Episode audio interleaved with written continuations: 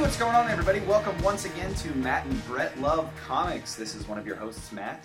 This is your other host, Brett. How about that? Matt and Brett Love I was Comics. trying to not do a weird intro for once. Nope, never gonna Oh, happen. it's gonna be weird. Oh, for Never gonna 40. happen. yeah. Uh, Matt and Brett Love Comics is the show where we take comics and talk comics with comics. Uh, today is no exception. We have uh, a great book and two great people. A hilarious which- book. A hilarious A book. You guys are hilarious. so funny. Um, I laughed the whole way through it. Uh, didn't you? Right? That's what you were supposed to do, right? no, I was crying. Sorry. You were crying. Ah, shit! I did it wrong. Um, today we're uh, we're reading the Wolverine miniseries uh, from 1982, the original Wolverine miniseries from Yeah. 1982. This is the first thing that Wolverine ever did, other like outside of being in a team. This is his Yeah. first solo story ever. yeah, yeah. So, Uh, this is this is back when you could actually hurt Wolverine Yeah. in a story too, um, and like a guy in a suit could fight Wolverine and hurt him. Yeah, with a Uh, wooden stick. would So not get into today. that. Uh, yeah. the story is by Chris Claremont and uh, a young upstart named Frank Miller. you might Uh, recognize him from Daredevil, Batman Year One, Dark Knight Returns, Sin City. What else did he do? Is that everything? Three hundred. He wrote and directed The Spirit. Yeah. Yeah. yeah. That that's his top credit easily. Yes. Uh, and joining us to discuss this story are uh, two wonderful people from College Humor, Mr. Jeff Rubin Hello. and Mr. Pat Cassels. Hey, thanks for having me. Yeah, uh, thanks for being on the show, guys. Uh, Jeff, you've been on the show. You were Yeah. actually You were our um, first guest on Was I? our our um our relaunched comic book book club format. Yeah, Oh wow. Yeah. I kind of remember that. I mean, I remember doing it. I don't remember being the first guest. they seem to be. Yeah, It seems to be a pivotal moment in their lives. Yeah. you're like, like We have a framed man. photo of you. awesome. I did it on the way home one It was, night. it was great. I, I definitely remember doing it. It was super fun, but I, I had forgotten that I was the first guest, and I'm flattered to be back. yeah, uh, and that was actually uh, just last week. They announced that there's going to be an X Force movie. Really, Guys, I've been tweeting back and forth with the with the writer Jeff Who's the writer? Wadlow, who he's the writer director of Kick Ass 2, Uh-huh. and they announced him as the writer of X Force. Yeah, I then tweeted out my couple thousand word essay on why I think X Force is amazing, which he retweeted. yeah. So I think he's read it, so Yeah. I can get an associate producer credit. They- Are you excited? You think X Force movie good idea? No, uh, uh, it, this is really depends. Because Because like like, an hour later. Is that, is that, is Yeah. that, does that mean like It's- semi-satirical X-Men that exists, or is it? Is that it was that Yeah. there there were about four different iterations of X Force. So my Gotcha. trepidation comes from: Are they going to pick one of the ones that I like? I was telling my boyfriend, whose favorite band is They Might Be Giants. I was like, it's like imagine your favorite band is They Might Be Giants, but some of They Might Be Giants albums were actually Nickelback albums, Mhm. just marketed as They Might Be Giants. like like at least half of them, so that when you say, So, like, oh, Dream, Dream World essentially? Yeah, yeah, there you go. World. yeah, Yep. where it's every every album alternates. I bet you that Nickelback at some point actually started marketing their albums as different bands. Just, you Oh yeah, the way Puddle that of like, more. Oh, just, oh, wow, new Beatles albums. Wait, wait a minute. yeah, I love this new at National album. Oh, by the way, the National are actually Nickelback. Ah, what? Kroeger. So yeah, Uh, X Force movie could go either way. I'm terrified. Yeah. Cool. Um, but we do know the quality of your guys' work. Oh. Um, and it's quite high, Segue. you guys. wow, that's Hot we're segue. Yeah, yeah. we do know. There's And that. six out of ten. Yeah, yeah. Pause of judgment is what we call that.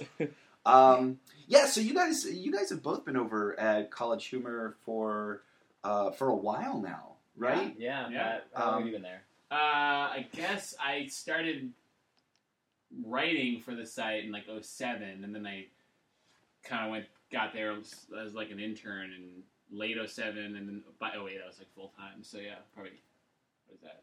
37 years. I think. 37, yeah, That's yeah. Correct. No, like yeah, five or six years. Yeah. Um, and you guys, you guys both do uh, great work. Uh, Pat, you do a, a lot of video stuff. You do a lot of writing for Mm-hmm.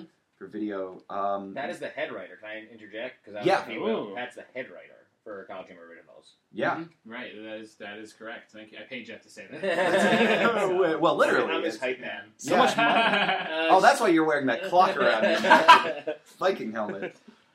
Uh, anyway, if we could just redo that, where you introduce Pat as actually. Oh, okay, I'm Yeah, yeah. sorry, sorry, sorry. Oh, jeez.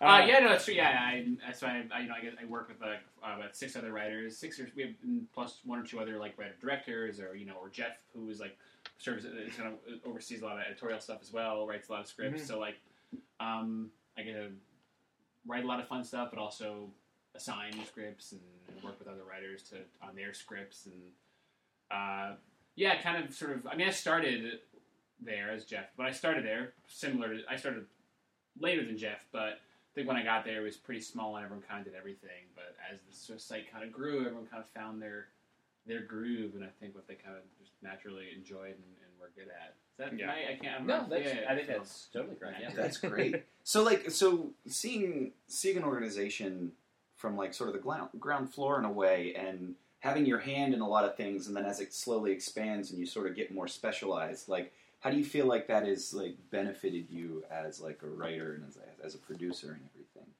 Um, that, that's a good question. I think, uh, come well, I, I you know, in my particular case, I would say a big, the particular case of college humor is because we're internet video specifically. I think coming from, you know, when I started, yeah, I was kind of writing for the site for the articles and, and doing photo captions. So it definitely gave you, a, I, I definitely kind of got a broad crash course in internet humor in a very general sense, not Yeah. just video. Mhm.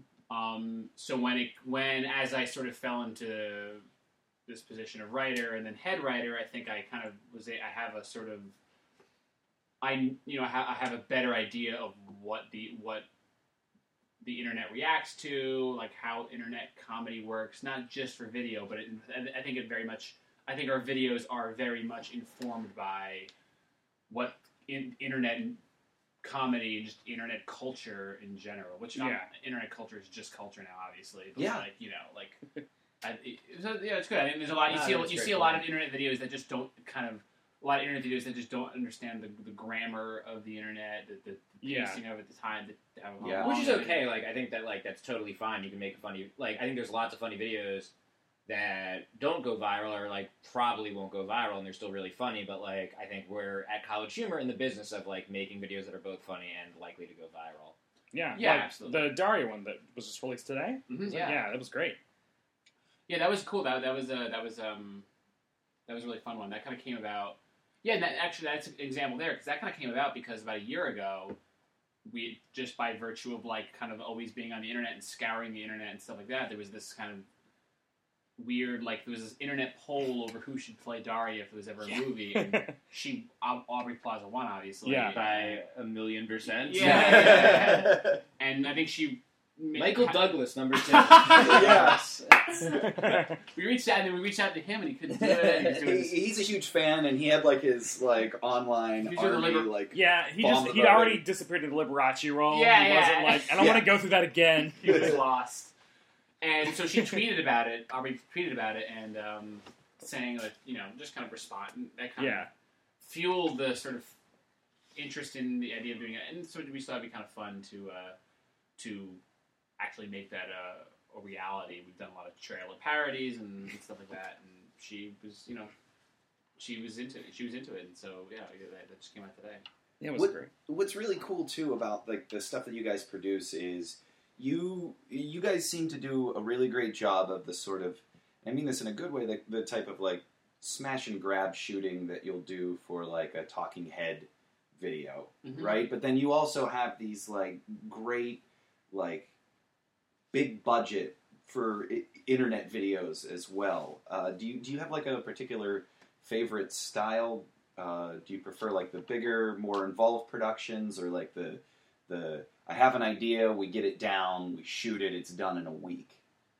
That's a good question. Um, I like I like littler videos to be honest. Like I Yeah. just think they're like I don't know, just more interesting to me. Like I think I think you could, I, I think it's an interesting challenge. Like I think you can get just as you know in a dollars and cents boring way. Like you can get just as many views. Like not spending that much money, and I think Yeah. that's like kind of an interesting challenge. It's fun to spend a lot of money and like make big epic ideas when uh, warranted too. But like I think there's something very satisfying where like you're not working you're not coasting on Aubrey Plaza's presence. Not that we're coasting on, a, you know, I think it's funny Yeah. video anyway, but like you're not coasting on a celebrity's presence. You're not coasting on special effects or like big production values. Like Or like Um, and- nostalgia factor. yeah, and like it really, I mean, it can still be nostalgia, but like it's really, it's all about the concept and like, the execution of it. And I think that's like fun and satisfying. Yeah, It's easier to try weird things, so that's another advantage. I mean, I think a lot of the fun of our jobs is that we get to do both. Um, but if I could only pick one, I think that's why I'd go that way.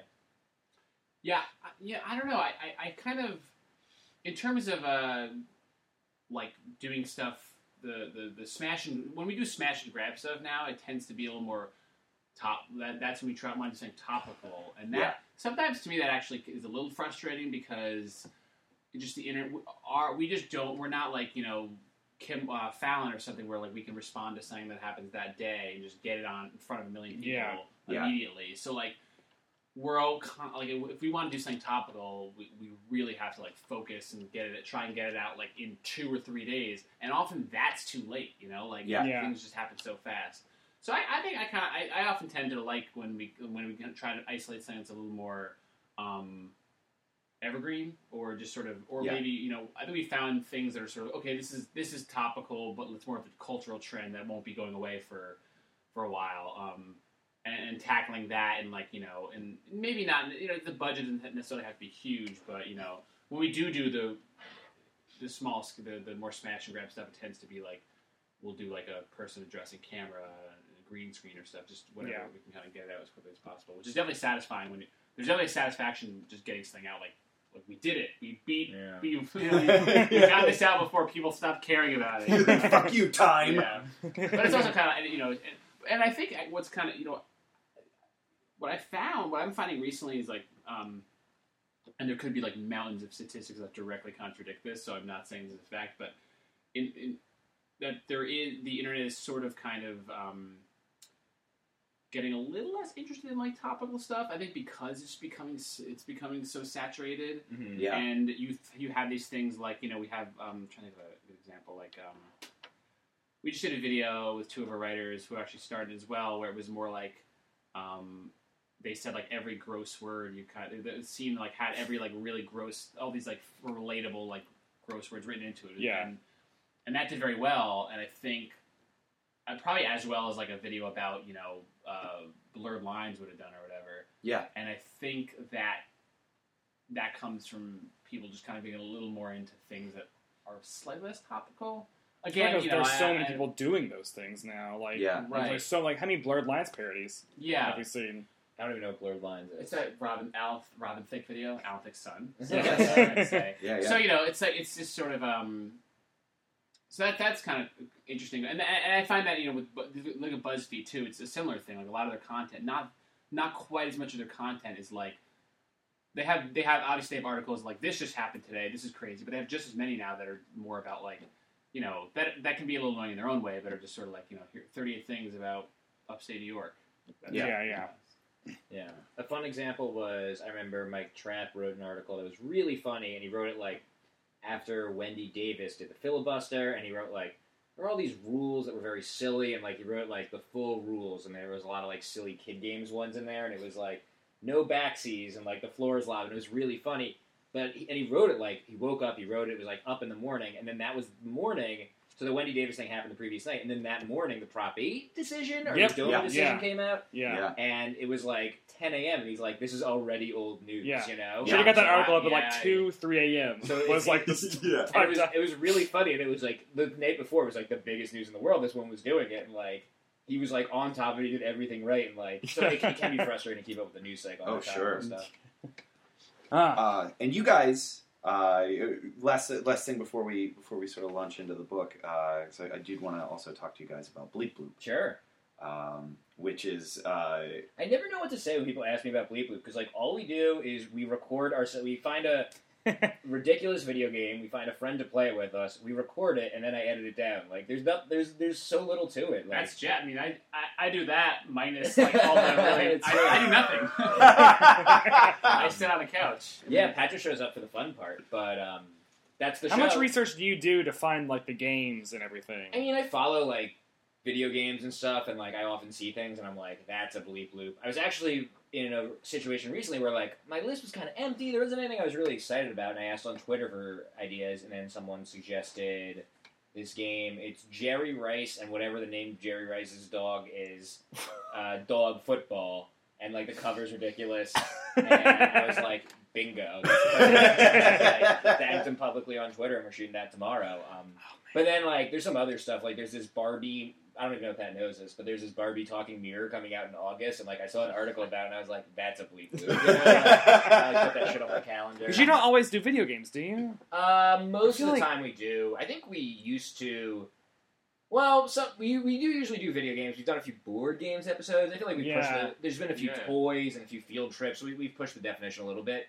Um, and it used to just be like fun things with video games, kind of. But like, I don't know. Maybe I'm getting older and cynical, and maybe this reflects on me, or maybe it's just easier. But like lately, it's been more about like finding shitty stuff and then shitting on. just like, like like we used to, like people are like, "Oh, are you gonna review this game?" And like, it's not a review show. Like, its inclusion on the show is the review. Like, if it's, like, that's all you need to know is that we. Now, sometimes like we just did a Smash Brothers episode. We had the fun idea of doing an, uh, an episode where we do Smash Brothers, set it to zero players, war game style, Yeah. and, and just like let it play itself and gamble on the results. Smash Brothers is obviously a fun game, but we came with like a fun thing to do. while Right, playing Yeah, this game. yeah. But Yeah. usually, what we're doing is playing something like Or the Beatles Rock Band was another example. Yeah. like, it's obviously a great game, but we like had this really highbrow talk with um, I think the AV Club's music critic Mhm. about the game and what it means for music. And yeah, then we inter- we had everyone in the office like playing it.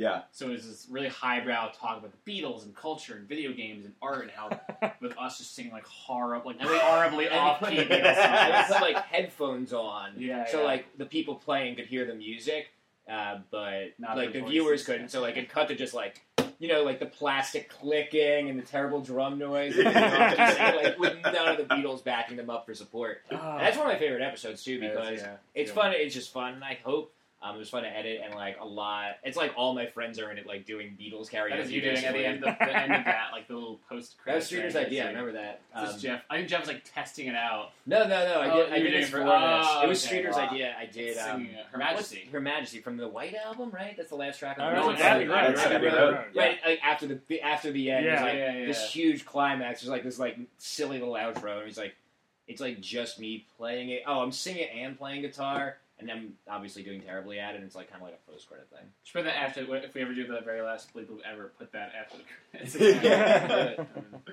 Oh, let's uh, let's let's let's tip our toes, tiptoe, dip Yeah. our toes into uh, today's topic. Um, I realized that this is also pretty much the first time we've ever talked about Wolverine on this podcast. I find that Which very is hard nuts. believe. Yeah. We've talked about him in passing in the Star Trek X Men comic book crossover episode we did. Mhm. Which Yeah, those yeah. comics are crazy. I'm gonna They read are- that by the way. Star Trek X Men. yeah, Yes. mid '90s Star Trek X Men. yeah. We'll give you a copy of those. I'm gonna read that. There's Yeah, one they're original series and there's one Next Generation. Oh, Yeah, it's Wow. nuts. Yeah. Uh, we talked about him a little bit in the Mutant Genesis episode, which I don't even know if he came up because there were so many other mutants in that episode. Same thing Yeah. with X-Cutioner's Song, which just did last week. Yep. He's not in it that much, and this is a Wolverine story. This is the first solo Wolverine. That's story. cool. I didn't realize Yes. you hadn't reading it. I'm sure Spock and Wolverine got along like really well. Nerve pinch. Oh yeah, yeah, Spock Oh, nerve, yeah. nerve pinched him, yeah, took him out. Does that work? yeah. Yeah. Dropped him. works Worked on Wolverine, yeah. That's crazy. I didn't realize. I mean, so I'm. He's Uh, human, not- right? I guess no, he's not human. He's a mutant. He's a mutant. Post-human. He's so not- that's what put me on the ah. I like. So I've read more comic books historically than Pat, just to give you an idea No, of where I, we're at. I, I really. So, I, but I've never read this. I'm from. I knew it existed. I knew Chris. Yeah, yeah. I knew the writers. Um, I knew it's like very well regarded. I know Wolverine goes to Japan is like a big thing, and that people were Mhm. excited that It's like Ernest goes to gonna camp, Wolverine goes to Japan. but I had never read it, and I only just learned sitting here with you that it was the first solo Wolverine thing. That's really crazy because Yeah. it's so you wouldn't think it reading it because the character's so well defined. Yeah. Like it seems like Yeah, I mean, like this is. Would you guys say that this is why I think Wolverine's probably the most recognizable comic book character created in the past like 30 years? or Yeah, whatever, 30, like, 40 modern years. age.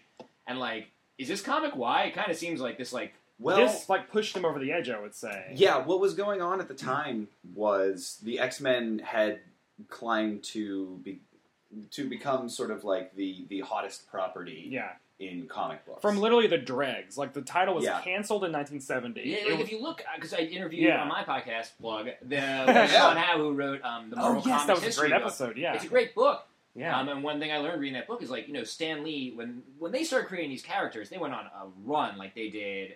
Uh, Fantastic Four first, but then like the next four things were It's like like, Hulk, Thor, Thor, Iron uh, Man, Iron Spider Man, Man, and X, uh, Spider Man, Yes, X Men. yes. It's like Yeah. their first five ideas are like the five bo- biggest franchises right now. Yeah. Yeah. Um, but X Men, I was surprised to learn, like, wasn't popular in the '60s and only got popular in the '80s. Uh, Yeah. yeah. in 1975, like the the title was so like shitty. I think like a couple fans wanted to see more of it, and they're like, "Eh, we'll just throw it a bone." They Yeah. did the giant size issue, which is where like Storm, Nightcrawler, Colossus, I all those it's characters. The skin of your laptop. yes, it is the skin of my laptop is the cover to that issue. Yep. Uh, that restarted it, and How far? How long is it between Giant Size X Men One and this Wolverine mini? seven years. This is that was 1975. This is 1982. Yeah. So And, And what- the reason that it became so good was because they were the lowest selling thing. They literally could do anything they wanted. Mm. And so Chris Claremont and Dave Cockrum and later John Byrne, uh, the two artists, just re redefined how team books are written. Like all the characters, like not all of them got along. Some of them really got along. They like made Jean Grey a god and then killed her. Like, and because they had that fearlessness, the book became the biggest book. Yeah. And Wolverine became the breakout. yeah, and what's interesting about that even too is he was not well liked when they put him No, on man. the like fans hated that character. Really? Hated They're- it. And it in- wasn't until uh, I think Byrne was put on the book, which Yeah. would have been like his run ended I think a year before this came out, right? Yeah, like Maybe two years? 81. Yeah. I think 80, 81. Yeah. Uh, because Dark Phoenix Saga was 79, 80, I do believe. yeah. So, And he really helped turn this into a character that people were interested in. because John Byrne is Canadian, Right. and so he was like, "Yeah, Wolverine's Canadian now." Like, or no, no, oh, Wolverine really? was Wolverine. I think was already Canadian. He Canadian, was Canadian. but John Byrne was like he upped the Canada quotient. So there's a Yeah. funny. I when I was reading this, there's a funny. Re- I just it just was one line. They're talking about like back when I worked for the Canadian Secret Service. Yeah. All right. I said, what, what did you investigate? Like, that syrup smuggling ring. There's a lot of Mountie talk in the first couple pages. Oh Uh, really? Yeah. well, like, like this bear, because like uh, the oh book, yeah, that was cool. the book. Well, the first line of It the definitely book. grabbed me like right Yeah. away. Like I knew this was going to be good, but I opened it up and I was like, you know, it lived up to the hype. I When this really Yeah. came, so when this book when these when this series came out, did people know was his background in Canada and Japan already established? His or was- background in Canada was yeah. uh, because one of the first things was Alpha Flight, the Canadian super team, came in about like 1977 was that's when they first movie appeared. now too. X Force and Alpha Flight are Yeah. the two movies they there you go. Yeah. Gonna happen. Except Alpha Flight will be based in like No Hawaii one- or somewhere. Plus No, they no, no team could shake their fist angrily at a villain better than these seven Canadians. Just like politeful guys. Uh, um, so yeah, like this is the this kind of blew the doors open with Yeah. There, there wasn't. There was also right after, like right around the same time as Alpha Flight debuted, they did go to Japan. The X Men did as a team. Uh, it was this really long storyline where they like spent twelve issues just trying to get back to New York from Antarctica, and so they just like hopped around the globe. They stopped off in Japan, and that's Yeah, where he one met. of them like tele like Yeah, it Nightcrawler seems just really teleported weird. over one He can only one. teleport at three miles at a time and only like one or two passengers. No, my mistake. Oh That's- god, Still though, horrible, horrible, It horrible. still Yeah, seems you like figure bet- he can take a couple between, people at a between the time. ten of them. that's like- really fast. Um, he uh, they met Mar- he met Mariko in Japan in those issues. Oh, Yeah. So they fell in love there, and then this is picking up with him being like, "She ain't, she ain't riding back." Or Yeah. guys, whose voice when you read this? Whose voice did you picture Wolverine having? Ooh, good question. Hugh Yeah. Jackman or the cartoon from the '90s? Probably the Probably cartoon. the cartoon, Cartoon, yeah. right? Yeah. Well, because you know what? There's a lot more like bub. It, it, it's written more like the cartoon. There's a lot more bubs. Yeah, a yeah. lot, a lot more vernacular. Oh, yeah. Uh, My the- favorite panel. There's one part I think in the first or second issue where like Wolverine's like taking his costume out of a box. Yeah. yes. And it's just like you never really see the costume not on them. Like That's Yeah. true. just like the, Well- the weird horns just kind of like like- slumping with nothing to fill them in. It's Which is really like- yeah. ridiculous when you realize he's got to like pack that and like carry Yep. it all. well, and the to weird thing is, is he um, Wolverine Folded it wrong. Wolverine like is not getting he's not getting a a costume, never response. know what might he's not getting a response from Rico, so he's like, "Why? I need his letter's being returned." So he's like, "I'm gonna Yeah. go check it, check it out." He gets there and he meets his old friend. Uh, was it Asano? Asano Yeah. was uh, Oh, yeah, his friend yeah. from from who knows when. Japanese Can we spoil service. it? Are we allowed to spoil Yeah, we can Yeah, talk yeah. about everything. Can Uh, we spoil this se- series from 1982? uh, and so they're talking, and mid sentence, like Wolverine changes into his costume. So they're talking, and Wolverine's talking the entire time. And you're they don't show, it, but like Wolverine has to unbuckle his pants and like take off his like That's not one of his mutant powers. I mean, he's No, got to like- change clothes just like the rest it's of weird. us. Right. It's weird to imagine having an intense conversation with someone while they're just like taking off their clothes and like putting on their weird Their tight costume. costume. Yeah, It's yeah. like he's not like Superman or Batman, where the costume has a practical purpose, like hiding his identity or Yeah. with the utility belt. Like he doesn't really need to bring the costume to Japan. No. He's not wearing a mask in half this thing. The first, the It's first, true. the first like part of the first issue is just him in the woods with a bear, Yeah. fucking that bear up. Which actually, that is going to be the opening scene or the post post opening credits scene in the Wolverine film. Oh, there's gonna be. So I was kind of surprised. You know, I knew from this comic. yeah, yeah. That whole bear the bear. sequence with him in Canada is apparently going to be. Is, it, is the new movie based on this heavily, or is it? uh, yeah, in a way, That's what I was going to ask because my I was under the impression that it was, yeah. and but all I ever knew was that Wolverine went to Japan, blah blah blah. So like I saw it, and I was like, oh, it's cool they're drawing from that. But like what I've seen from the trailers is not in there at all. Yeah, the um, it's basically like they took I all mean, of the no supervillains in there really. yeah they they took all the Except the bear, characters. maybe. yeah. They took all the characters from this storyline and put them and like so Wolverine goes to Japan. He interacts with all these characters, but they all it's a different story in the movie. in the movie. Yeah, You've not seen the movie yet, right? no, I've not seen the Uh, movie. Hey, you guys. I mean, most people listening will probably have seen it already, right? yeah, because time- this is going up on Sunday. So they'll know how right or wrong we are. Like, Yeah. Are you guys excited about that movie? Optimistic? I, oh yeah, I this this is Very. Matt looked at me dead in the eyes and was like, "Oh yeah, yeah. definitely." I'm into Why are you asking? this. drinking this Kool Aid. Yeah, I'm. Is someone I'm not? excited. Yeah, Yeah, who who isn't? I think it might be okay. I, I actually don't really know. Um, The but- la- yeah. The The last I know was the. I, I have not read. The, I mean, other than this, is my first exposure to the type to, to Wolverine in Japan. Yeah. But the, I know the, I know of the director, and he's a pretty Yeah, regarded he's a legit director. Definitely. Yeah. 310 to Yuma and Walk the Line, which for the longest time I thought that he directed Dewey Cox Yeah. and not Oh, Walk the oh, Line. that's. Yeah, I was like, yeah. oh, okay, like that could be fine. Like Dewey Cox is a Yeah. good movie. He also made a little movie called Knight and Day with uh, K N I G H T. Oh, that's right. yeah, with Which I, it's actually not bad. I saw that movie. It's, Yeah. not- it's actually a very solid action movie. I think it's like the last of those action movies we'll ever see, like where it's just like Cruz, Diaz. boom. Yeah, yeah. I watched. I watched 20 minutes of before the plane had to land, but it wasn't bad. that's on the bo- that's on the DVD. Yeah. cover. Box. Yeah. Um, Uh, so like, um, what was you guys' what was you guys' opinion of Wolverine before reading this? Like, do you guys are you guys Wolverine fans from other areas? Do you- Sure. I mean, before I read this, I thought he just didn't care about anyone but himself. he was a loner. Now I realize he's no. Wolverine's kind of like the damsel in distress. Like he is super concerned about all these girls he's in love with in this Yeah. book. Very emo- yeah, a little more emotional Wolverine though. Yeah. So. yeah. but still like he's still doing he's still doing it Wolverine's way. Like I would say that like even you know he loves these women, but like I wouldn't say he's doing what they want all the time. You know? Like, Oh, no. he's very Yeah. much. I mean, I again, I, I really enjoyed it. Um, even maybe more than like I knew it'd be good, but like I don't know. I was just reading it, and I was like, it's pretty clear. You know, everyone knows Wolverine like via the cartoons and the movies, and like everyone knows you. But even reading this, like you can see so much of what we know from Wolverine comes from this, right? Am Yeah. I wrong about Oh that? no, Like, yeah, this is felt I mean, this like there's that that that loner, that like tortured heart type thing. Well, out Did in, that not exist before this? I think it hadn't been spotlight spotlight. No, I mean because he was in a team setting, and they in, in the X Men before this, they really kept him. Uh, they used him sparingly. Um, he was he was the mysterious guy who didn't say much, and when he did, it was usually to make someone mad. yeah, aside from the Alpha Flight story that had happened a couple years before, this is the first real uh, uh, backstory that we get. Yeah. about diving Wolverine. into his noggin. I Yeah, kind of yeah. want to know what happens next. You know, like reading it, like He gets married.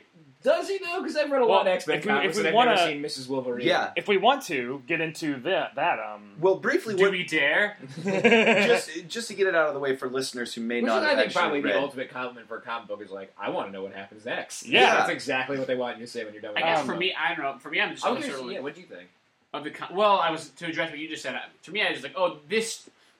From what I've heard, you know, it just seems like comics are so narratives in comics seem almost ephemeral. Like they can reset it, they can reboot it at any moment. So Yeah. like, okay, this Yeah. is a nice little story. It's over. Like I'm sure, like five issues later, he was on Mars and she was dead, and like Yeah. was Yeah, crazy. yep. So like That's actually so you read.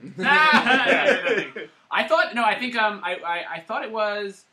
I really loved how immersed the person who wrote this loves Japan. Definitely. They've seen like yeah. a million samurai movies. I Yeah. was like, I had to Google so many words. and it's that thing- Gaijin, It's, Gaijin. yeah, it's that like it's Gaijin. like Gaijin. adorably overwritten thing where it's sort of like you know, like, you, like obviously like he's an Asako uh, an ancient tradition of Japanese whatever, whatsoever. it's, like, um, it's like translated from Japanese except the word Gaijin. Oh, yeah. It's I, like- I was like, Yeah. translated from the Japanese, which is just Yeah. that, just that the in there made it some a little dorkier for Yep. me. Uh, but this is uh, translated from the Japanese. It's like it's not like it's not translated from the language. Like they spoke these words in Japanese and we later translated them. Yeah, yeah. but it worked. It kind of works for me though. There's something about it. I was like, wow. well, and also this is um, it feels so immersive too because this is also the first time that you're meeting all these like we met Mariko a couple times before this, uh, but this is this is the first time you're meeting Yukio and Shingen and uh, N- uh, Noboru, who was Yuki uh, Mariko's husband, her is abusive one of those husband. Yes. the per- woman who becomes Lady Deathstrike? No, in the um in the cartoon they kind of mashed up Mariko That's what I'm getting it from. Yeah. because there is okay, there's Mariko, there's his love interest, the main love interest, Yukio, the free spirited former assassin, and then there's Yuriko, which is Lady Deathstrike. Yeah. So there's Uh, like they literally she's like not in this book. no, they literally like merged the names Mariko and Yukio together to create Yuriko. Yeah. uh, but she's not in this. But in the She's cartoon, in the movie, right? she's in the she's in X two. She, is Yes. oh, but she's yeah. not in. She's not in the new one that's coming out. Oh, I thought she All was. these characters I are. thought I saw like a needle hand lady in the preview. Uh, that might be Viper. I don't know. Uh, Whenever I'm done with an X Men well, who- movie or a new superhero movie, like I gotta go home to Wikipedia and like learn Oh, about yeah. the character. Oh, yeah, I don't yeah. well, yeah, you're going in with a with some with some knowledge with this one. Well, Although- I, I kept expecting one of them to be Lady Deathstrike, honestly, Okay. which is obviously not correct. What was the one you panel, Pat? You said that Oh yeah, yeah. you, lo- you love because Well, I this, actually this goes to like the ten. This goes to like the. I It's sort of you know. I, I guess it's also it's establishing his, it's his you know gr- grittiness, but like I think uh, conversely, you also see like his tender side. But yeah, there's like a on page. I don't know. It's right towards the end. It's like the denouement essentially of the Yeah. comic. But like, just this one panel of Wolverine. Like it's right after he learned. I get. I think he just has his big revelation about himself or whatever. It's Oh, just, at the end of issue three. maybe Yeah. the most charming yeah. drawing of Wolverine I've ever seen. He's sort of Yeah. just like there's also this kind of like great, just really like pulpy metaphor about gravel that I didn't totally get. Okay, what does it say? got- What he is- says- You- We can do a dramatic reading if you want. Well, he's like he's just like he, I think you know he, I think he's been struggling with whether or not he's an animal or is he is he a man or whatever. And he's like, no matter how he goes, uh, no matter how hard I strive for inner serenity, I screw it up. So why bother? By nature, we're both scrappers. We like it, and when the need arises, we can kill. Who wants me the way I am? And he's like, whatever. But he's like, he goes, uh, and yet the patterns of life are as fluid as those of this gravel. I smooth the stones, new patterns emerge, chaos becomes order, the wheel turns, and from that order, peace. Like that's a lot to pull out of gravel. Yeah, Like, yeah, Wolverine yeah. is a deep thinker. Yeah, Wolverine has like a degree And in then the next panel is just like he's perhaps that's the answer, and it's just like beautiful. I can't even really describe it. yeah, Yeah, it's a gorgeous. It's a glamour shot. Yeah. Um, Yeah. But I liked it. I mean, that actually is as I it's I liked. It was very. Um, I alwa- I told Jeff this before, but one of my favorite like genres are like when like really pulpy things really like swing for the fences with metaphors and stuff like Oh, that. yes. Where it's yeah. Like like sci- dystopian films that are trying to be about, or like when you're watching some really dumb action movie and it's like. If only Bush didn't do global warming, Yeah. this none of Yes. this would have happened. Pacific Rim's a good example. Pacific Rim has like, oh, it's such a randomly thrown in one. because uh, there's a scene in Pacific Rim where they're you know the monsters are attacking, and it's the only line about this in the movie, and like they're like, you know, with the putting carbon in the air and pollution in the water, we practically terraform the planet for them, and like it's the only Damn line. straight. yeah, it yeah, movie. absolutely. And I love straight. Pacific Rim, and I even like that line. I'd say, but like it's it's that kind of moment where like are you going to keep in that dramatic reading? I feel like I really. I, I, I was No, I expecting loved more Yeah. That's what we like. great. I mean, like the the to tell you how uh, important this series is. The very first line of the entire miniseries is Wolverine's catchphrase, right. uttered Yeah. for the first time, Which uh, what's his catchphrase? which I know. is, "I'm Wolverine. I'm the best there is at what I do, but what I do isn't very nice." The first few pages in That's it. particular That's um, it. Yeah. are very well written and like as you describe like I mean Yeah. there's this thing in comic books where like the first page of every comic book, especially from this era, especially serialized stuff, is like recapping who everyone is. yeah, Yeah. yeah, And like the recap of who Wolverine is at the top of this was like even if you took away the images was I thought really well written, like good and and there's so much of what we know about Wolverine. I'm looking at that bear panel, like I'm like, oh, who, what mutant bear is this? It's like, nah, it's just a bear. It's just a Yeah, bear. yeah. It's a bear that like what it killed. Wendigo? What what, Is it- what creation is Mister Sinister sent to? Is this Grizzly? It said oh, it killed the that one bear killed seven men, three women, and five kids. Yeah, that's. I remember that. I was like, That's wow, crazy. They killed the Yeah, guy. I yeah. thought. Yeah. Shit. Uh, Uh, no, so something I've actually said, I think I've said this on my podcast. Regular Jeff Rubin, Jeff Rubin listeners will uh, have heard this be said this before. Um, that I think one problem with the Wolverine movies is that they're PG thirteen. Or well, this is what I've said in the past. Yeah, is that yeah. One problem is that they're PG thirteen, and um, I actually played the Wolverine Origins video game, which is actually a pretty good video game. It has Yeah. to be better It's- than the movie. it's definitely the movie's terrible. It's not the best video game, but like it's not bad at all. And like for a movie tying game, it's actually if you you know when compared to other movie Yeah, tying games, sure. it's excellent. yeah. It's a pretty good like brawler platformer.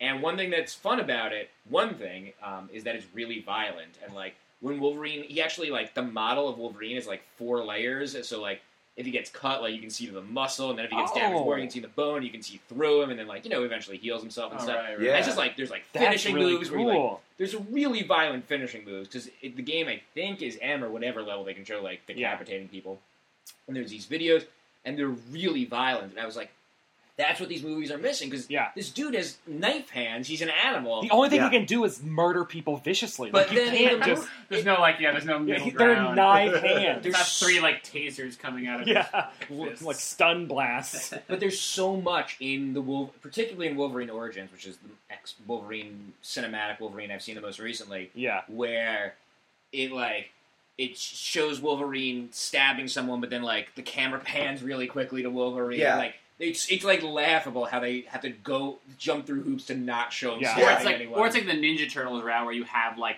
a sword or a sai or these deadly weapons, but you just use it to like cut the chain and like Yeah. and the, the, the barrel of coconuts falls on. which the was Yeah. like which was a big problem when they were making the cartoon. Like that was a problem the entire time.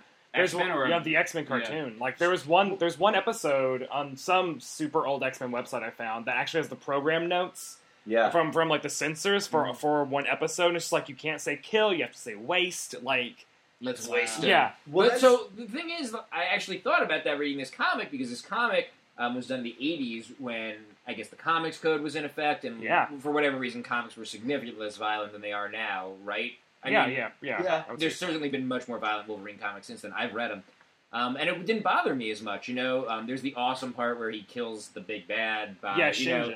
and That was all awesome. and all they have is like the word, the snicket, yeah. um, you know, Because, and like, it, it's yeah. it's really effective. So it made me think that there probably is a way to depict Wolverine and no blood, and it still being awesome. It just Yeah, it's Uh, set up in a really artistic way too, which I think is why like it's it's what three pages of the two of them or four pages of the two of them. Shingen, who is Mariko's father, who is positioning himself to become a crime lord.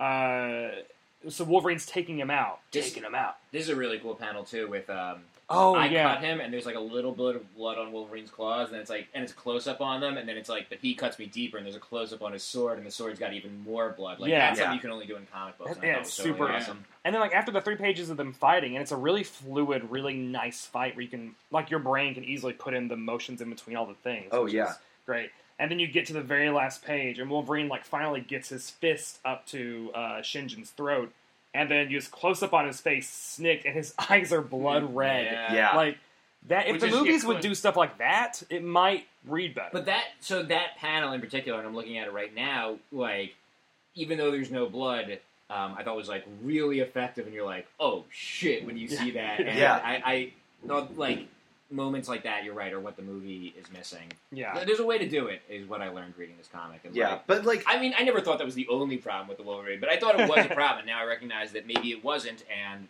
it's just they're just shitty movies. but yeah, yeah. but th- but you're right though too because I mean this is this is static imagery and when you're when you actually get a moving image like no one goes to a Wolverine movie to see the pan away.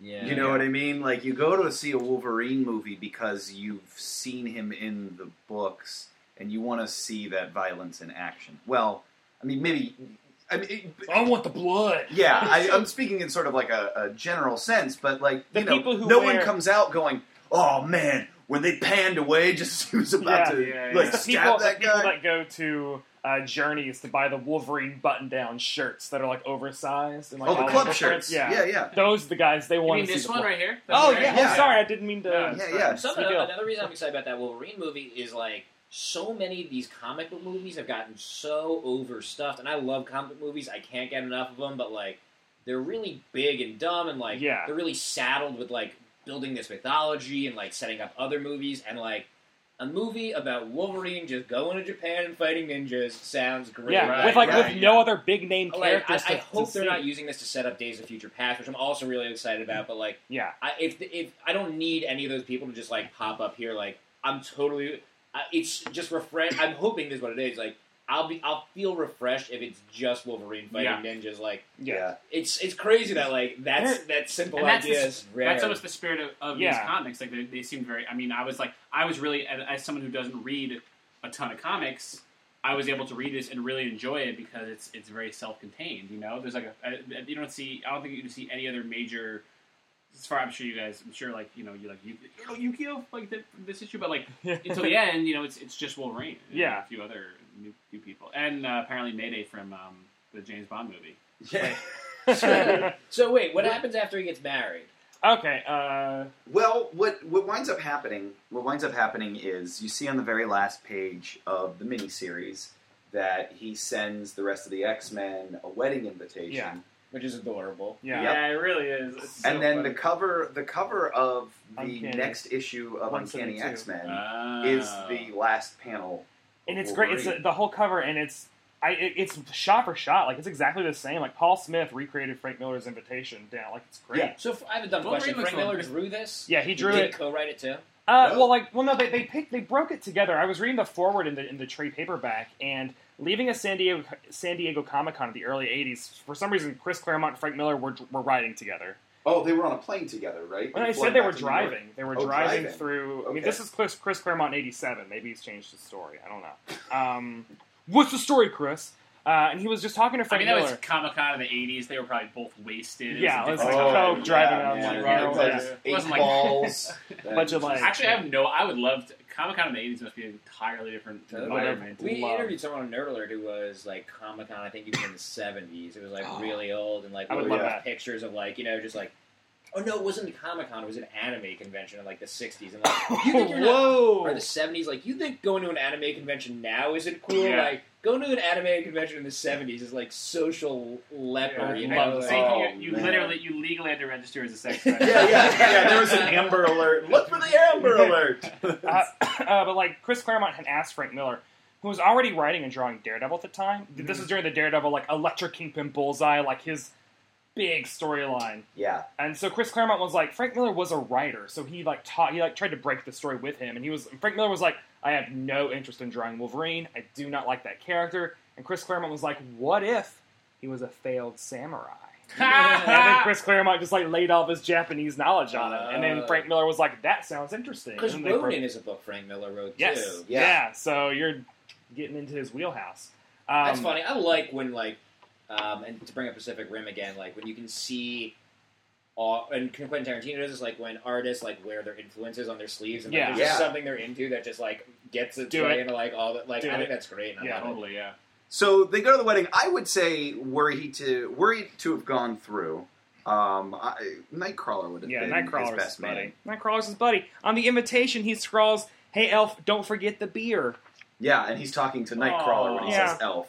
Um, Yeah. Wolverine wants his friends to bring beer from America to, To Japan. That's, To a, Japan. That's, that's a best man favor, you know. Yeah, oh, yeah. like I have to. Well, maybe okay. he meant fly to Canada, get some Maybe Molson. tel- Teleport. Yeah, Yeah. some of la- teleport back, to Canada. yeah. He's asking the teleporter, just like teleport up to Canada, get that beer, bring it back. Can Wolverine Ah. get drunk? Because I feel like getting drunk's like poisoning your body and you're hurting yourself. And his, Well, he, he was poisoned in this. but Yeah. is, does his healing factor let him get It drunk? does. It, Yeah. it, That's a great question. nowadays, like this, I feel like this is a story, like a plot point all the time. Is like he drinks a lot. He just keep on drinking. He'll get a buzz, but he'll never like have a hangover, and he'll never like really Oh, super drunk. Awesome. But he just constantly, Yep. he just drinks all the time. Um, So the X Men go to Japan for the wedding, and the reason I didn't ask us to read these two issues is a because it's part of my favorite larger story arc ever. Which is what? From the Ashes, issues 168 to 176, which is it's not an official storyline, but it was all collected in one trade like 20 years ago, and I got it when I was a kid. And it encompasses all these like turning points in all the X Men's lives, and it's very like it is the X Men going from just being superheroes to being like fucking dark.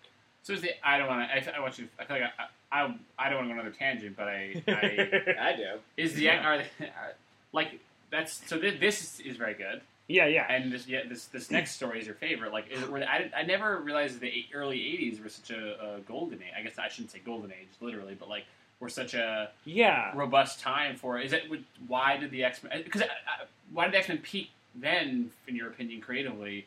When, from my perspective, not a huge comic reader, that seemed the '80s seemed like this kind of era that I don't. I feel like '80s, '90s were comics as popular then? That seems like the dark era. Well, they for say like them. the late 80s, But like could be wrong, I don't 86, 87 is when like Dark Knight Returns and Watchmen came out. That like those two books came out in the same year, and those were the two that were like, oh, comic books are now these adult literary dark, dreary Yeah. things. The X Men were kind of already doing that before then.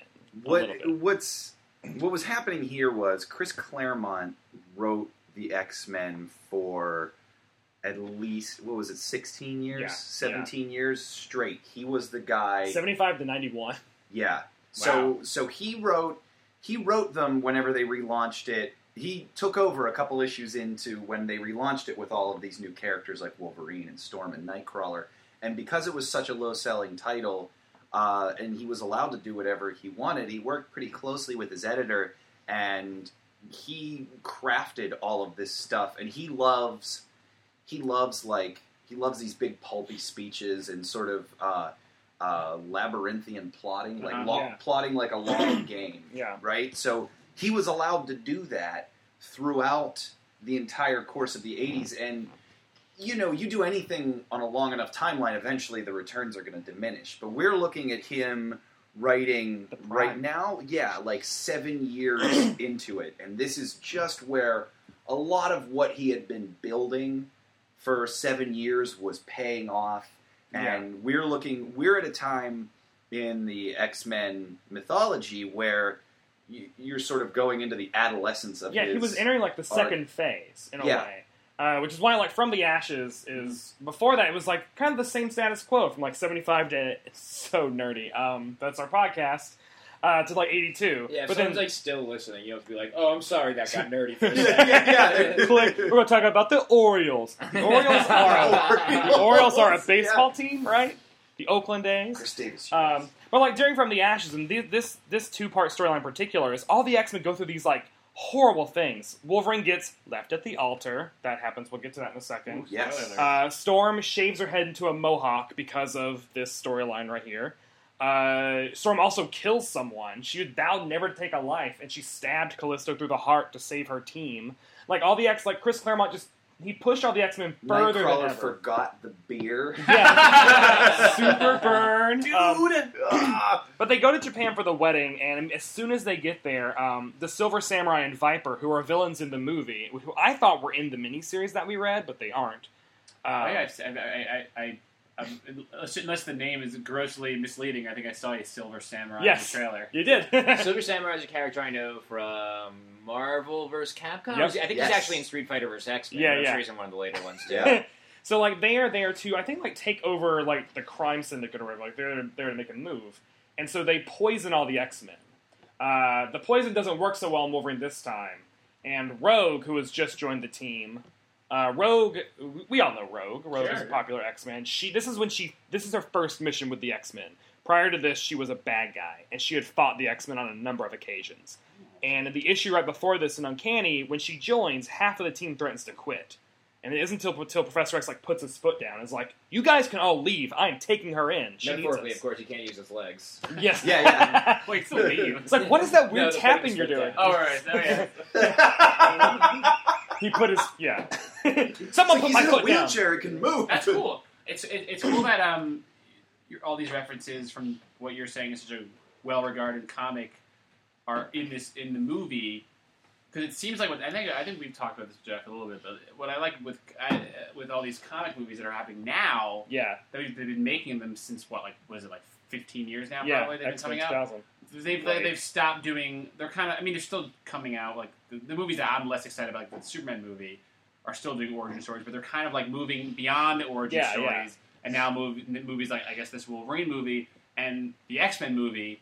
I've I've which I've also been told are are based more on Yeah. just what are the most beloved Yeah, chapters of the of in, in Yeah. the comics verse. Like, super deep cut. Like gotta know, gotta watch the ones before it, not in Origin. Yeah, but that's I think I think I think it makes sense. Like I think like I, I my you know I think that's I, I don't need to see more origin stories. I think the first act of every comic book movie I've seen in the last fifteen years has been the same. yeah, Yeah. And so I like that we're finally moving beyond that. And like, it's a little weird because it's you know you're jumping in media res, but I, maybe that's kind of in the spirit of comics, I guess, to a certain But- extent. You know, interestingly enough, too, uh, to kind of bring it back to what we first discussed uh, when you came in, is I think that the rise of internet culture kind of allows the younger generation and people that are growing up with the internet to jump in in media res Mhm. because Wikipedia. you know that you these these are people who I think by nature are researchers now. You know, Yeah. The first thing that you do if you don't know what something is is you open a new tab and jump on Wikipedia, right? Yeah, How did anyone like? It's funny, like there is so much mythology just in co- in every comic book. Like there's so much backstory. Like how does anyone ever start reading comic books? It seems impossible. back then or now. Both, Well, you know, like it's just uh, like Even now, I, I'm always in. I, I, I think actually Justin, who you guys obviously know Yeah. well, and also likes comics. I had the same question. I was like, I was like, I would love to start reading comics more regularly, but like, I don't. It just seems very intimidating. Totally. The, the good ones. The thing is, is like there are two things. Is you as a person have to kind of be like accept the fact that at some point you might get a reference that you might not might not understand and just just go with it and look Uh-huh. it up if you want to. But a lot of the really good writers know this and write write to the new reader. And that's why, like we were saying, like every issue's like, I'm Wolverine. Yeah, I'm not a human. I'm a mutant. You know? Yeah. Yeah, yeah. Or even like like Hawkeye and Daredevil, like the new series of those, are two that basically just like the, like the blurb for Hawkeye is Hawkeye's an Avenger. This is what he does when he's not an Avenger, and that's all you need to know. You're right, And then right, you're yeah. just and then you're just getting like the a really Hawkeye trade paperback. I, I don't read a lot of comics, but I heard a lot about that Hawkeye comic, so I picked it up. Um, and the first page of the trade paperback is like, Hawkeye is one of the Avengers. He has a bow and arrow. His sidekick is Katie. That is all you need to know. Like it Yeah. says Yeah. that in, like big letters. It's like, Yeah. don't worry, relax, enjoy this. Yeah, comic. yeah. And it's cool. yeah. That's becoming a big push with a lot of writers now. Um, that are just like try, trying to cut through all this bullshit and make things more accessible Mhm. because the, the, it's the barrier for entry. Yeah. Um, Especially now that comics have this um, ambassador of these movies, and like yeah, you know, uh, I hope, I imagine that like more people know who Hawkeye is, and I think certainly Marvel hopes that like because like people will see the Avengers and then be like, I want to pick up some Avengers comics, and they also do things like the Ultimate Continuity or the Right. DC reboot. Oh, yeah, you yeah. know. But even that's you know the Ultimate Continuity is like ten years old. now. yeah, and it's gonna probably something's gonna happen to it probably. Um, Yeah. uh, there's also a lot of supporting characters in this uh, that we should we could touch on briefly. I mean, did you guys? They're all so uninteresting compared Ah. to Wolverine. Man, I see. I I Maybe love. it's because I hate Japanese I thought that- I people. thought they- oh, yeah, that's right. I think Your that's definitely- long-standing hatred. Well, you're a Which- World, you're, you're a World War II vet. Yeah. yeah, yeah. You have We a shouldn't rising have read sun this. tattoo with like a no sign over it on your chest. Yeah. It's really hard to, it's, it's red on red, so it's Lot really of- hard Yeah, to yeah. It doesn't read It well. looks like you love Japan, actually. Uh, I love Yukio. I think Yukio is a very interesting character. Yukio? I- I- She's she's the the free spirit like Oh yeah, yeah. I think most the comic books, badass. most Yeah. stories, Sexy. not necessarily comic books, just like most storytelling, Wolverine ends up with Yukio and not the other girl, and it's interesting that like Sure. Yeah. he he really does make a choice, you know, and like Yeah, leaves this girl who like you know he's pretty compatible with. she's um, crazy. Like yeah, she, Like, hot, very sexy. but like Yeah. there's definitely a reasonable, believable ending. You know, usually like in a love triangle, which I didn't even realize this was a love triangle until just I said those words. like usually like you know who he's right for, who he's not. And- But even in this Wolver- in a Wolverine comic, I think it's like a pretty good love triangle, and like Yeah. you really could go either way. They Like, both yeah, represent- It's interesting. The Wolverine's whole- like the John Cusack. uh, the, the, the what's his wife's name? His fiance's name? and high fidelity. No, Yeah. Oh, okay, it's like Mariko. man, thought we're making a high fidelity comparison. I'm trying. Uh, well, Wolverine's Mariko. John Cusack. Yeah, Mariko. Mariko's Mariko. like the, the like the you know hot hot like girl prom queen, and then uh, the Yuriko. Yuriko is like the sort of nebbish girl who's like, you know, she's everything you ever wanted, John. I uh, I, I, really, lo- I really had to struggle with that minute,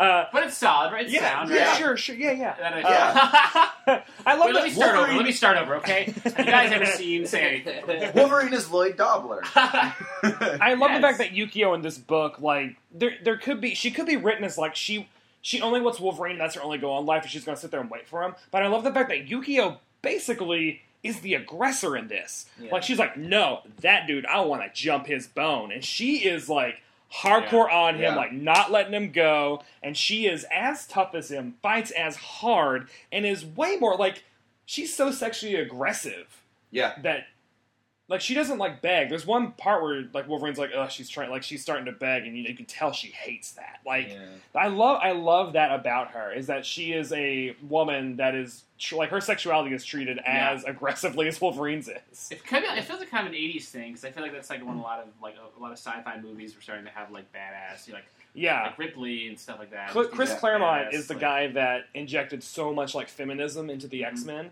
because and she has that look of like if you look at a lot of like '80s music videos and a lot of like 80s Especially this movies and action movies. Yeah, it's very like she she is or like you know I, like I was jokingly talking about Mayday from Bond, but that what's that Yeah. actress's name? She's the she's the like she has the short black hair. She's the black she's like a supermodel. She's Oh, uh, Grace Jones. What's her name? Grace Jones. Yeah, Grace. She's, she's Okay. very Grace Jones esque. Yeah, which I yeah. think was like the archetypal like badass supermodel type.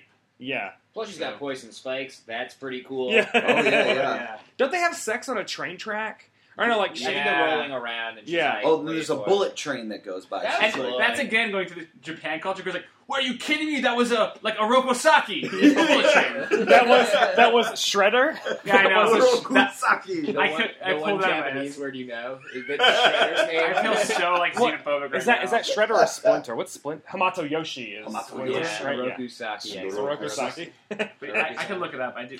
Whatever. We don't have to look it up. It's fine. Bullet train. Whatever it's Japanese for bullet train. Yeah, I mean, like Yukio's kind of like Mariko is kind of held off to the side as this. Uh, I don't know, like ideal character. Like she's like this ideal woman. We don't really get that much of a sense of who she is. Well, except at the end when Wolverine's like, Marika was going to kill her dad for being dishonorable, and then she was going to commit a seppuku. Was that racist? Right.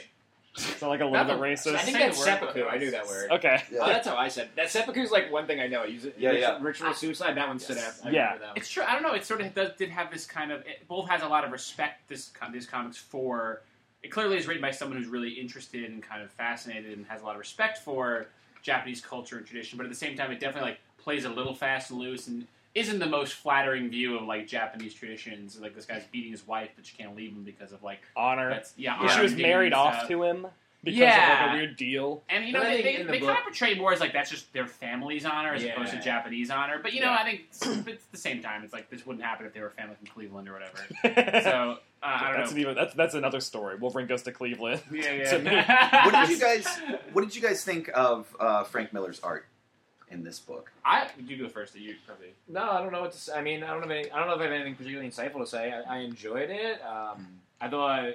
I don't know. I I actually I don't know. I'm not. I don't know how to critique art. Like I definitely. I thought it was good. I enjoyed it. Like the, the action was cool. Like I, I'm. so- I actually. I hate that Pat put me on the spot 'cause- and was like, Oh, Jeff, sorry. I'm sure has something to No, say. that's about Yeah, And I'm like, him out of yeah, the it's water. good. It's fun. It's exciting. I have nothing. I mean, I, I have nothing more interesting to say except that I really actually loved it. Yeah, Um, I thought it was. I think it was very vivid. It's very. I think the eight. You know, again, I don't read. I think when I do read comics, I'm either reading like um big omnibuses, like really classic ones, and these Yeah, other ones that everyone has to read, or brand new ones, which always seem very kind of like. I actually I was going to say Frank Miller. but He wrote this one too. I guess I didn't. It, it, I was surprised that it was Frank Miller. I guess I would say because my pr- Fra- I know Frank Miller from like th- you know I only read like 300 and Sin City, and those are Yeah. so They're much more stylized. Sty- super Yeah. stylized, and this just seems so. But it's you know you, you, so much more uh, He was 25. basic, 25 Wow. when he did this. but Right. basic in a way that I really enjoyed. It's Yeah. kind of like you see a little bit of that, especially in the fight scenes towards the end. You Yeah. can see where his style, where Yeah. he's Yeah. going to wind Like up. Like with that blood moment that Jeff pointed out. Like that, like those cutaways that are like very like The action What was very good and clear, which is not always true of comic books. Yeah. I got a big uh, Samurai Jack vibe from it because I think they always they would always go into a lot. I don't know if that show's still. It's probably not. I'm just dating I'm myself. sure it's, I don't- it's not so long, but you Yeah. just don't know. You I think we they're can Of making course, a of course. new or like a direct to DVD. They never movie, finished right? it. I think like Yeah. people always want them to finish it because Yeah. like it was fans great. always want more of whatever has stopped them. Yeah. I think the whole Japanese aspect of it, Yeah. like comics seem to lend themselves well. I mean, I I don't really like comics, but I do watch. I've seen a lot of like Kurosawa movies and a lot Yeah. of spaghetti westerns, and there's a lot of like sharing of stuff Yes. there, and like they're Japan kind of lend that this a ja- story of Japanese and, and feudalism and Yeah. samurais lends itself, I think, to comics because it's always very like very stoic, very frame based. Yep. You know, like so that that, that is Yeah. like a nice matching there.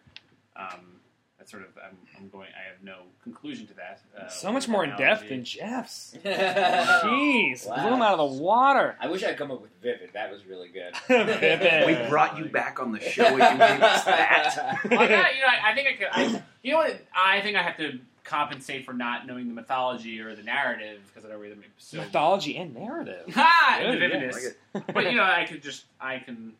I have eyes, so I can. Yeah. just Yeah. This looks pretty. That looks pretty. I don't kinda know it thought- means, I'm surprised to learn Frank Miller wasn't involved in the writing. I think I primarily think of Frank Miller as a writer, which is unfair. He's like, you know, 300 and um, Sin Yeah. City are like really striking art that was like very influential, and it broke out of the medium. It was influential in cinema too, and but I still would, for whatever reason, I think of him as a writer, and I like, you know, gritty, noir and there was a lot of there in that, and I assumed, um, and I was, and I'm surprised to hear that he wasn't more involved in the writing. Yeah. I would like to know more how like back and forth because I mean like Cl- Claremont's a very very verbose writer, but I feel like this does read a tad bit more noiry Mhm. than other things he wrote, and I wonder if that was like a Frank Miller influence. Like he was like, I'm gonna write towards his strength. Also, just like even taking Wolverine and the X Men and superheroes out of it, like noir in Japan with ninjas is a cool God, it's really Yeah. mix of things. Yeah. like, Yeah. uh, and it- uh, you can see why it's cool. Like it's it's exciting when you go back and you see a movie that everyone's always talked about, or you like listen to an album that everyone's always talked about, and you're like, oh, this is why everyone's always talking about this. This is actually really good. Yeah. Imagine if the story had been bad.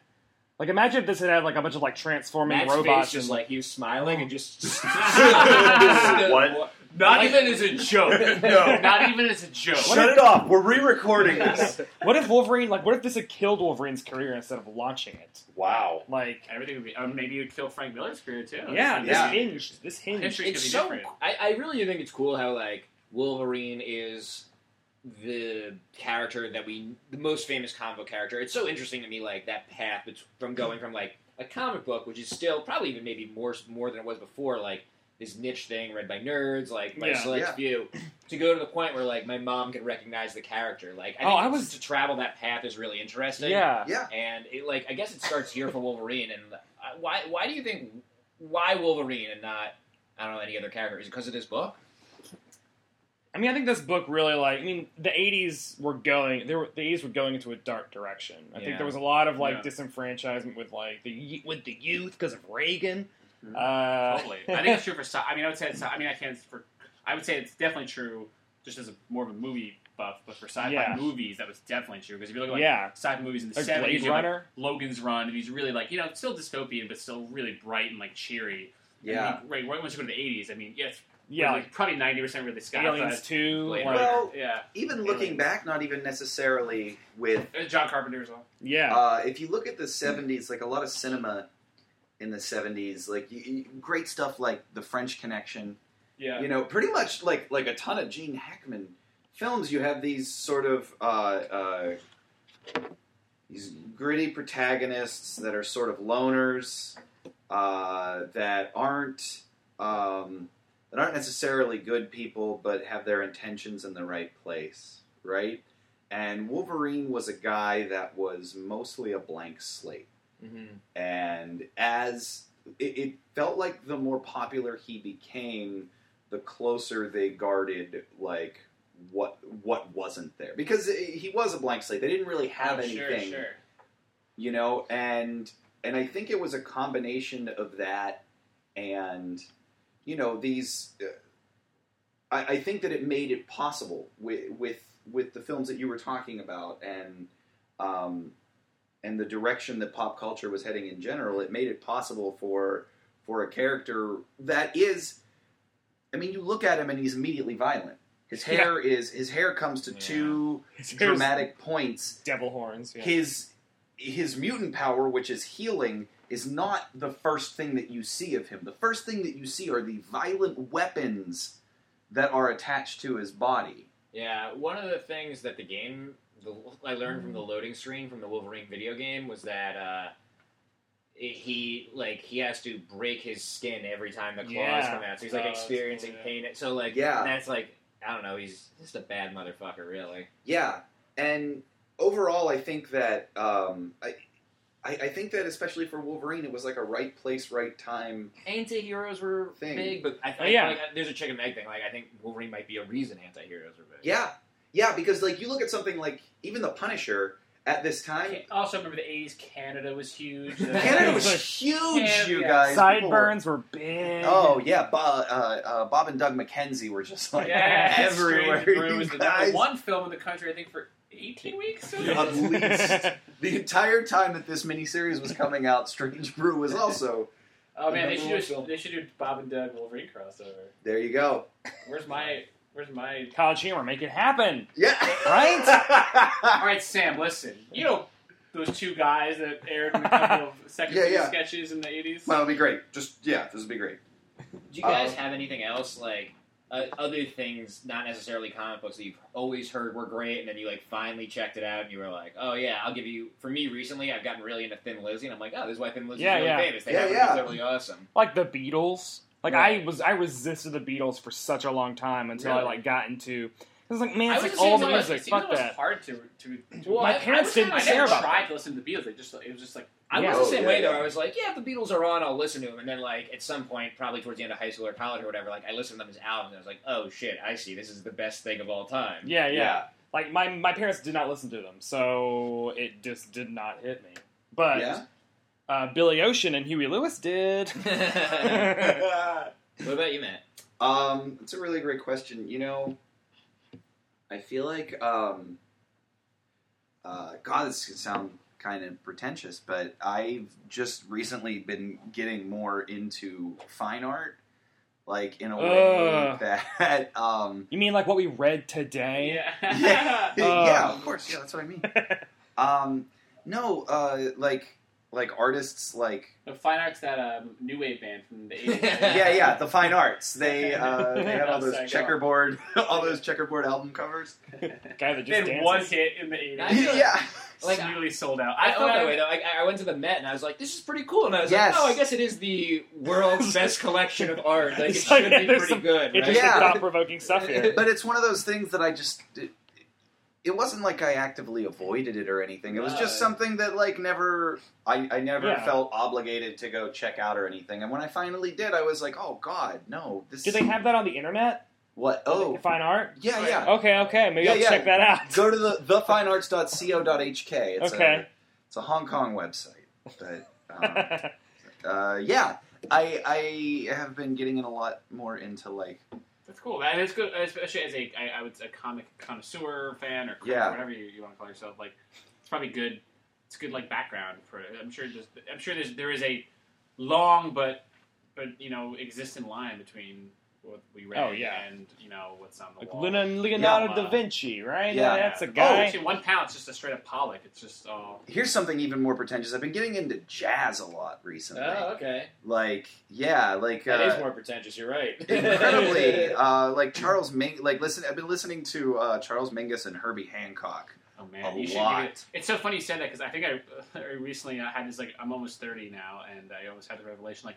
I'm almost 30, like I'm not into jazz yet. I just might die and never be into jazz. I always thought it would happen someday. I'm like, nah, I guess not. At some point, Like, you're going to turn into a Woody Allen character, like totally. yeah. I don't know. Like, I feel like I'm close to just like turning off the.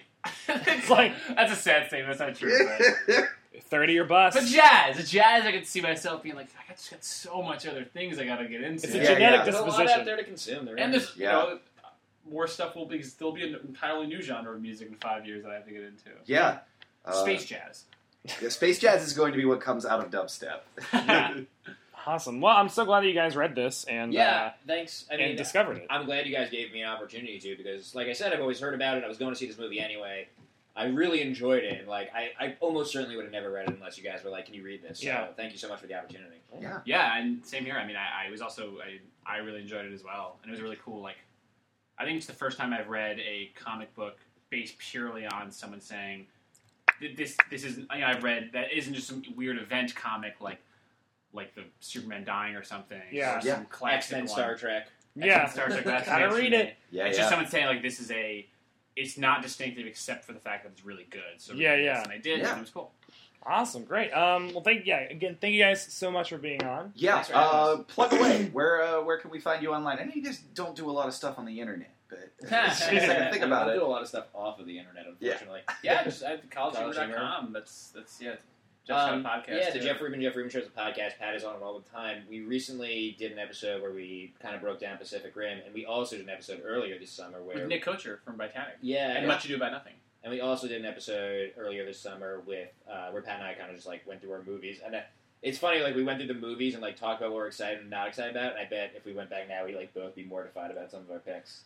Yeah, Pacific, oh my god. Well, now you see me. Would be Pat, on that was really. I didn't want to say anything. but That was really it. I mean, No, I, oh, I, although, though, I would say, Now You See Me was number one of the bo- was It was very well a at the box Surprise hit, like the very- surprise hit of the summer. And whereas I think Pacific Rim, while not a flop, I think underperformed. Yeah, I have a more embarrassing one though. When we did that last year, I talked like I spent like five full Green minutes. Lantern? descri- No, I was never excited about Green Lantern, but I talked about how excited I was about Ghost Rider: Spirit of Vengeance, and I was like, I think it could be good. I think it might Yeah, be good. yeah. And that is a terrible fucking. What'd you guys say about Wolverine?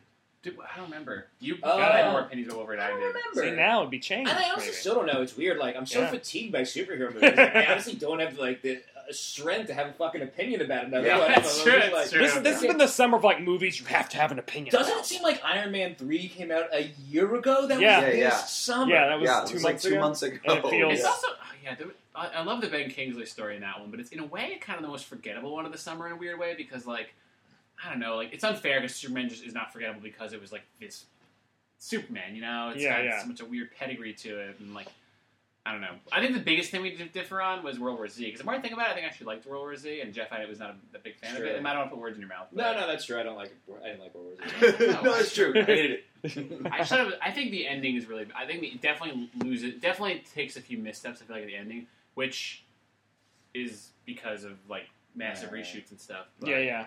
But So check spooky. that out. Very spooky. Anyway, Very there's spooky. hours more of this you can listen to. Yeah. definitely, Rubin, Jeff Yeah. Stop. I'm sorry. uh, no, don't apologize. We want everyone to check out the great stuff that you guys uh, that you guys put Yeah, out College there. Humor. What? And the Daria trailer just came out today. That's that's And Bleep Bloop too. Bleep Came Yeah. Yeah.